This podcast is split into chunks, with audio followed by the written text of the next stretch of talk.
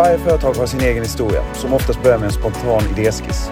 Serien Napkin Stories är en hyllning till alla de idéer som tagit sig från en diffus skiss på en servett till att ha utvecklats i starka tillväxtföretag. I första avsnittet samtalar jag med Rickard Bröms, VD och grundare av Vessla som berättar om sin story.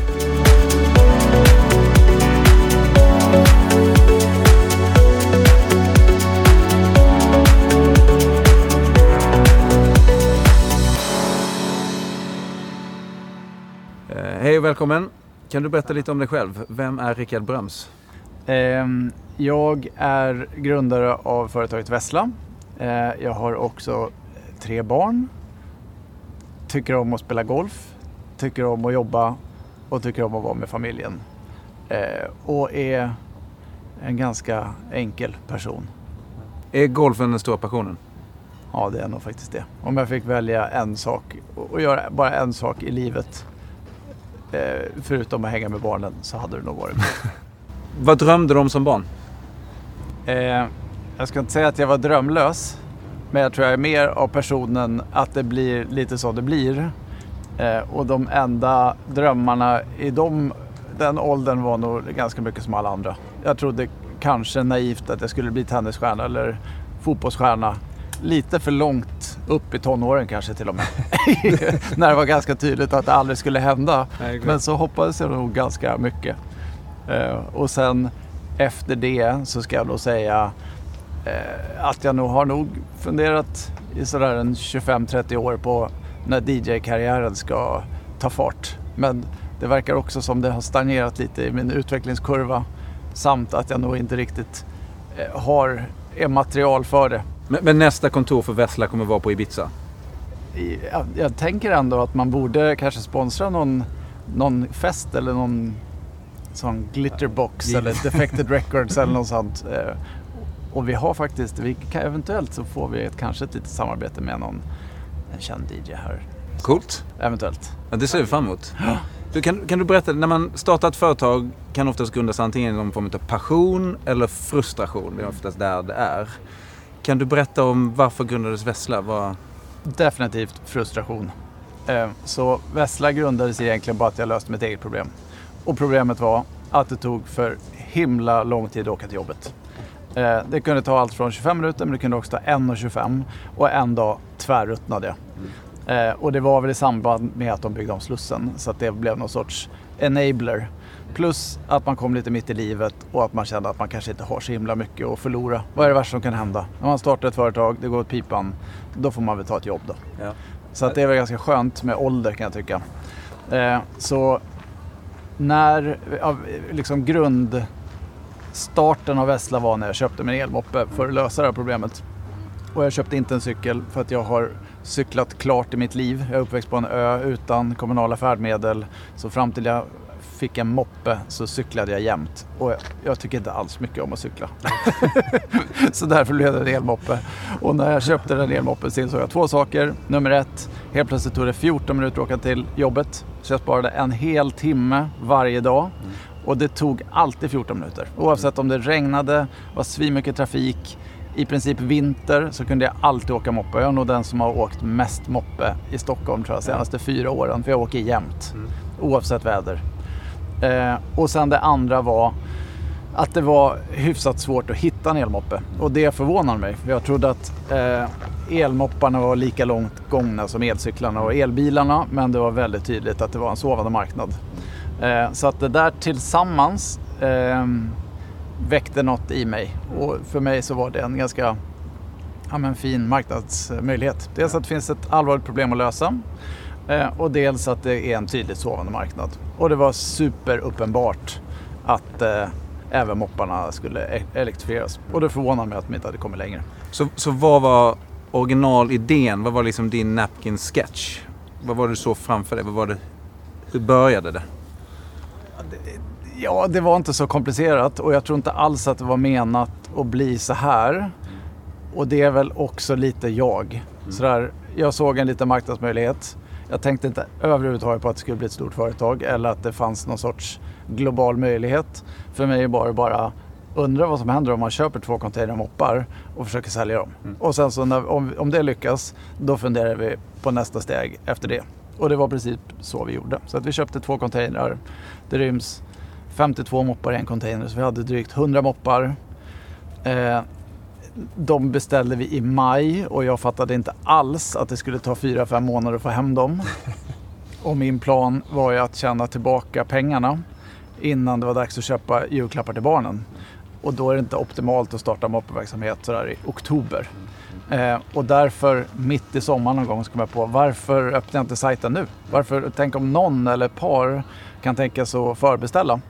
Eh, det är i alla fall oändligt mycket mer än noll. Så att första augusti, tror jag det var, så öppnade jag sajten och jag får mig att jag programmerade den jag kan inte programmera, men jag youtubade mig till hur man gjorde en webbsida med väldigt, väldigt mörka bilder och ett enkelt formulär. Eh, och sen så tre veckor efter lansering så hade vi sålt alla hundra. Hur skiljer sig dagens Vessla mot den initiala idén? Jag skulle säga att det har ju liksom blivit någonting eh, mycket större än vad det var. Eller jag ska inte säga att det är en, en sekvens av, av kanske tillfälligheter, men det är ju lite så. Liksom, jag tror inte att om man tänker för mycket på vad man ska bli när man blir stor så missar man det som man behöver göra idag. Mm. Och jag tror att allt när det handlar om verksamhet och affärs, affärsverksamhet så måste man liksom, det göra jobbet som kommer vara resultatet och är resultatet liksom av alla de här små detaljerna och lösningarna på dem. Det är det som kommer skapa resultatet.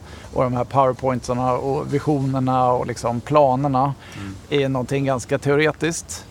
Eh, och jag tror att leva i den där balansgången där man hela tiden måste ha någon sorts treårsmål. Ja.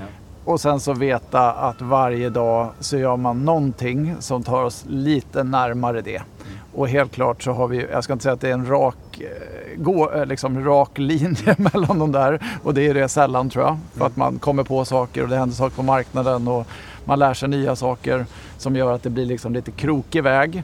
Men jag tror att, liksom jag kollade tillbaka på lite presentationer från, jag vet, sent 17. Mm och nu gör vi faktiskt det som jag satte upp då skulle vara liksom det tredje steget i vår evolutionära liksom, resa. Och det är ju olika förutsättningar som på något sätt enablar nya möjligheter. Typ att liksom, vi har ju hittills varit ett produktföretag där vi har i princip köpt in saker som vi har till viss del utvecklat själva och till, till hel, liksom den senaste Vesla Biken har vi utvecklat helt själva. Och sen har vi liksom sålt dem till slutkund mm. och det har vi gjort för att vi behöver stålarna så att vi kan köpa nya fordon. För att det är ju hela grunden av hårdvaruverksamhet att man måste köpa någonting innan man kan sälja det. Mm. Och innan man är någon sorts lite lönsam eller åtminstone ebita-neutral mm. så får man i princip klara sig själv. Mm. Och lite fram till nu. och det här har liksom varit drömmen hela tiden. Kan ja. man skuldfinansiera inköpen och working capital så gör ju det att man kan använda riskkapital eller eget kassaflöde till tillväxt. Mm. Och nu är vi där, ja. där vi i princip har en chans att neutralisera kassaflödena så att vi kan starta nya affärsmodeller. Och det som heter Vessla Club som är vår hyr, hyrplattform. Ja. Kan du berätta lite mer om Vessla Club? Ja, men det är tänkt då, jag kommer ju väldigt mycket från varumärken, jag har sett väldigt mycket eh, vad ska man säga, varumärken flyga förbi och så Vessla är mycket koncentrat av det. Mm. Och en av de lärdomarna är att man måste alltid paketera allt. Mm. Så även om det är en prenumeration, alltså mm. att du kan betala ett fast månadsbelopp för att få tillgång till våra fordon, mm. så måste man liksom döpa det till någonting. Mm. Det måste vara någonting som man vill vara med i. Ja. Och club är ett väldigt bra ord för att helt plötsligt så blir det ett, en liten sånt membership, ja. en litet eh, medlemsklubb. Så att Västra Club är samlingsnamnet på våra hyrprodukter. Mm. Eh, och vi kommer ha tre stycken av dem. Vi kommer ha en prenumerationstjänst för vanliga människor, eller vanliga människor, slutkund. Alltså att man kan betala ett fast månadsbelopp och få tillgång till våra fordon. Och sen så beroende på hur mycket man låser upp sig så får man liksom olika månadstariffer. Men det ska vara ett flexibelt ägande som gör att det blir mycket, mycket lättare att ta ett köpbeslut. Mm. Och sen så har vi en annan vertikal som är som jag verkligen tror kommer rektifieras och det kommer gå svinsnabbt och det är alla de här matleveranserna som i Stockholm så ser vi eh, ganska mycket ja, men Uber Eats och Bolt Foods och mm. Foodora som åker runt på i princip endast eh, bensindrivna moppar. Mm. Eh, och anledningen till det är väldigt enkel. För att de här matoperatörerna, mm. de köper inga fordon utan det är förarna själva som får köpa fordon. Mm. Eh, och de har helt enkelt inte råd med, med ett annat fordon. Mm. Så att den ultimata tjänsten för dem, det är även där en prenumerationstjänst. För att de tjänar pengar mm. eh, och de har kostnader för att de behöver tanka sina moppar och de behöver ha hand om dem. Så att skulle man ha en elmoppe som man inte egentligen behöver ta hand om och inte behöver tanka den så kommer vi spara pengar åt dem. Mm. Så att det kommer vara som en, en veckouthyrningstjänst för Delivery som kommer att heta Vesa Cloud for Delivery. Eh, och sen ser vi liksom utvecklingspotential framöver. Vi tror att matkassar kommer levereras mycket, mycket snabbare än vad de gör nu. Det finns mm. vissa aktörer som levererar mat på timme mm. eh, och det tror vi kommer öka. Vi tror att även liksom mediciner och små paket kommer levereras snabbare och idag görs de med cykel för att bilar fastnar eh, och vi tror att det finns en öppning för liksom en, en moppelösning som är helelektrifierad och som man även kan packa på. Så att vi ser framför oss liksom kärror och grejer är där. Hur, hur, hur, känns det då när du, när du går på stan och så ser du någon som kommer på en vessla? Hur känns det? det? Det är fortfarande den stora belöningen faktiskt. När man ser en helt okänd människa som har betalat med riktiga pengar mm. för ens produkt som man har köpt. Det är verkligen den stora gratifikationen med att sälja produkter faktiskt. Fortfarande. Mm. Varje dag nästan i Nacka så ser jag ja, men, fem, sex moppar om dagen. Och det är häftigt. Ja men det är häftigt. Det är riktigt imponerande.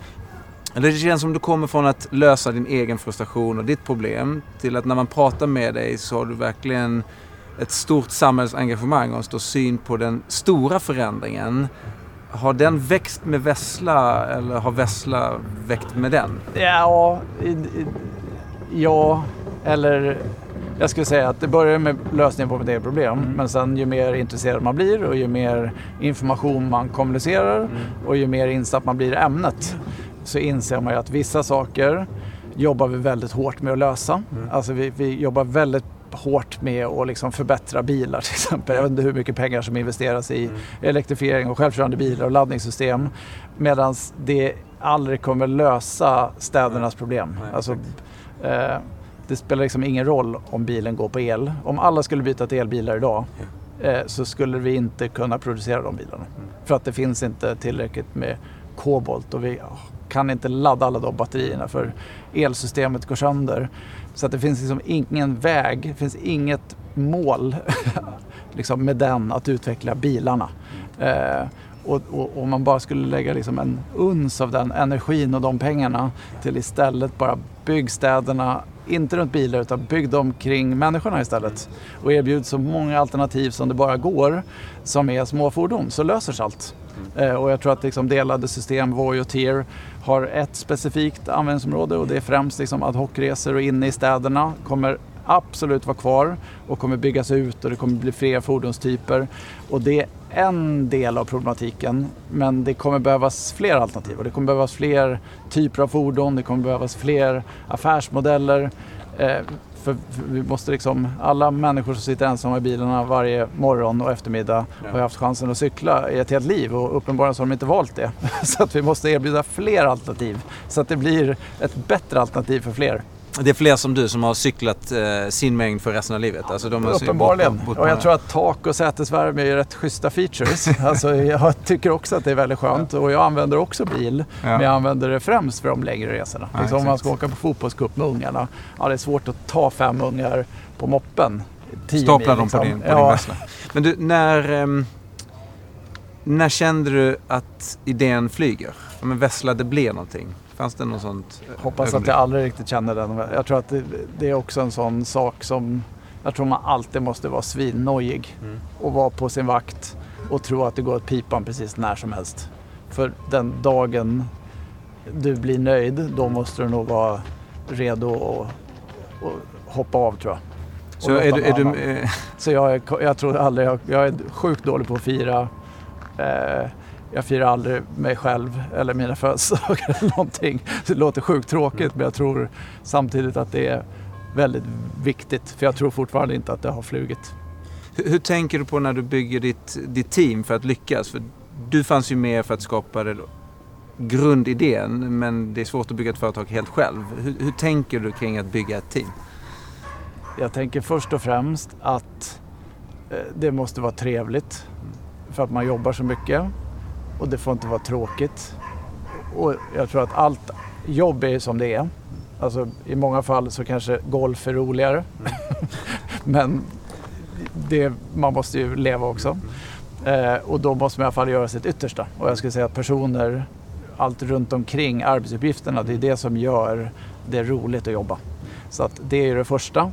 Så jag skulle säga att jag började nog ganska mycket att anställa kompisar bara för att jag är ganska konflikträdd så jag vill inte ge folk sparken och jag ville bara att det skulle bli rätt. Och det är så jobbigt när det blir fel för att man märker inte förrän det har gått jättelång tid för man vill så gärna att det ska funka.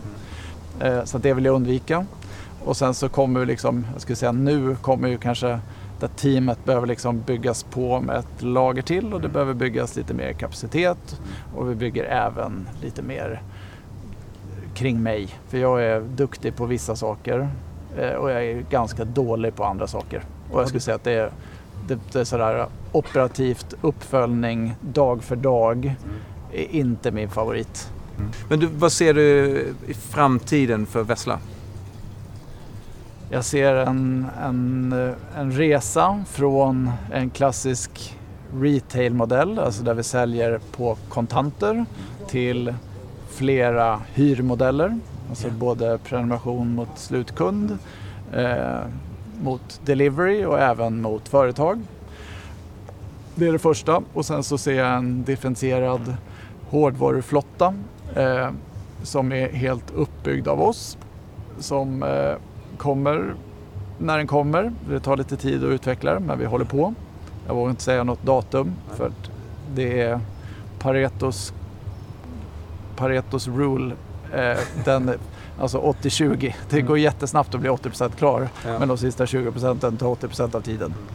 Eh, Så att vi är inte klara med det. Men det kommer en, vi har liksom en tydlig bild över hur vår flotta ska se ut och tanken är att vi ska ha olika fordon för att täcka olika avstånd och tillsammans ska de täcka alla korta resor. Eh, och sen ska det vara tillräckligt fin och lätt affärsmodell så att alla ska kunna köpa det. Ingen lyxprodukt, fint skandinaviskt designade produkter som är mer än vad du betalar för och så ska de vara lätta att köpa.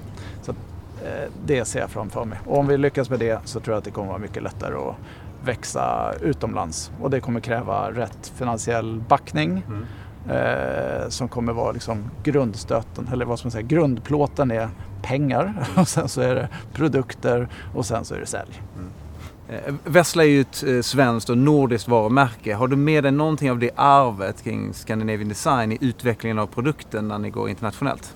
Ja. Och det finns flera. det finns en, en kul story om det faktiskt. Jag kan börja med, jag har två, det är två delat svar. Ett är namnet, för vi hette faktiskt Vessla med E från början. Sen kom Vespa och tyckte att vi låg lite för nära för dem, vilket jag kan förstå.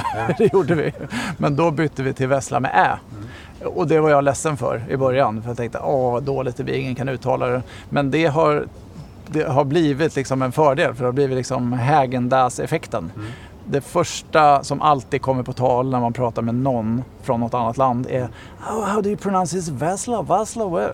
Ja, Och då blir det liksom, det går inte att uttala, men det blir också minnesvärt av den anledningen. Så jag tror att det ät är väldigt skönt att ha för att det ger liksom en gratis biljett om vårt arv, eller en gratis information om vårt arv.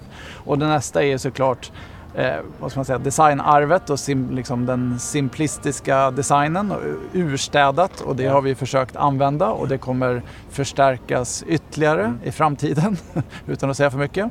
Eh, och det är ju vår defensibility. Alltså, jag tror att våra största konkurrenter kommer från österut och framförallt från Asien där man har enorm tillverkningskapacitet och det finns stora, liksom nästan alla konkurrenter kommer därifrån. Men det enda de inte kan göra det är att vara skandinaviska. Så att jag ser det som liksom en superviktig differentiator och en försvarsmur. Det är att liksom förstärka vårt skandinaviska arv för att det kan varken amerikaner eller asiater spela på. Och jag tror att det är liksom det som förknippas med Sverige, kvalitet och design. Så att det kommer vi förstärka. Hur tror du att städer och städers uppbyggnad kommer förändras med Vessla? Mm, inte bara med Vessla, men jag skulle Ja. säga att eh, hela micromobility kommer jag ska säga garanterat förändra framtidens städer. Och det första som kommer hända det är att bilarna kommer försvinna. Mm. De kommer försvinna både när de rör sig och tids nog även de parkerade bilarna. Mm. Eh, helt enkelt för att de står still jämt och de tillför inget värde. Och jag tror att alla kan se Nybrogatan eller Skånegatan eller vad heter den där Mariatorget när man liksom tar bort bilarna. Hur trevligt det blir. Man ställer dit blommor eller uteserveringar och jag tror dessutom att man kan kapitalisera på det för man tjänar inga pengar på parkering. Mycket bättre att hitta på andra saker och göra städer för människan istället för bilen. För det är så det historiskt har man byggt städer för bilar och jag tror i framtiden kommer man bygga städer för människor. Och micromobility är liksom nyckeln till det. Intressant. Eh, men ni, ni har ju lyckats komma först med elmoppen och sen så kommer det andra produkter. Så det känns som att ni, ni säljer ingen produkt, ni har byggt ett varumärke. Hur tänker du kring varumärkesbyggande? Jag tänker att det var ett löfte till mig själv när jag grundade Vessla. Att eh, vi ska göra vad, allt som står i vår makt för att eh, driva emotionell försäljning. Alltså att man inte liksom, säljer på produktspesar. Så det är enormt viktigt och jag tror att det är väldigt enkel liksom, analys bakom det. Ehm, de här liksom, världens största företag är världens finaste varumärken mm. och det är gemensamt för alla. Amazon, Apple, eh, Tesla. Eh, så att det är superviktigt. Så att väldigt mycket av Vessla är ett koncentrat från mitt lärdomar från mina 15 år i den världen. Så är det. Om du tittar tillbaks, finns det några viktiga milstolpar och avgörande tidpunkter i företagets utveckling? Jag tror att liksom, eh, vi började som moppeföretag, vilket jag tror var klokt för att konkurrensen är begränsad om man jämför med kanske det, det, det givna segmentet att ges in i är elcyklarna för att marknadstillväxten är enorm, marknadsstorleken är enorm men konkurrensen är också enorm. Eh, och jag tror ännu mer på, liksom, kan man skapa nya kategorier som har potential att växa sig stora så gör jag hellre det än att ge mig in i ett väldigt, väldigt konkurrensutsatt gytter. Så Vesla Biken är ju första exemplet på det, där vi försöker skapa en ny fordonskategori mittemellan elcykeln och elmoppen den största anledningen till att man inte cyklar är för att man behöver trampa och blir svettig om ryggen. Och den största anledningen till att man inte åker moppe är för att det bara är för mycket fordon att äga. Alltså borde det finnas logiskt nytt demand däremellan. Och jag tror att det kommer vi fortsätta med. Så det finns ett par till glapp eh, där vi kommer anpassa, liksom, man ser till själva användningsområdet och så försöker man anpassa och göra så bra fordon som möjligt. Så att när vi gjorde Vesla Biken är liksom ett väldigt defining moment för att då blev vi liksom multimodulära och det kommer vi fortsätta med. Vilken del av verksamheten brinner du mest för? Alltså det är ju design, det är produkt. Var lägger du mest tid? Jag lägger nog mest tid på, på produkt tror jag.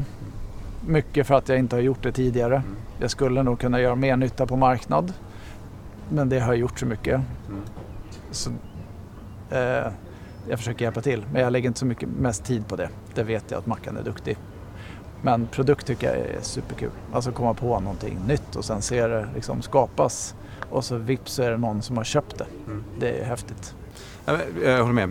Ni, ni, ehm, ni lanserade ju Vessla-biken, det tog 12 månader som du sa. Hur viktigt är det att kunna vara snabb med nya produkter och nya features för er verksamhet? Och avgörande.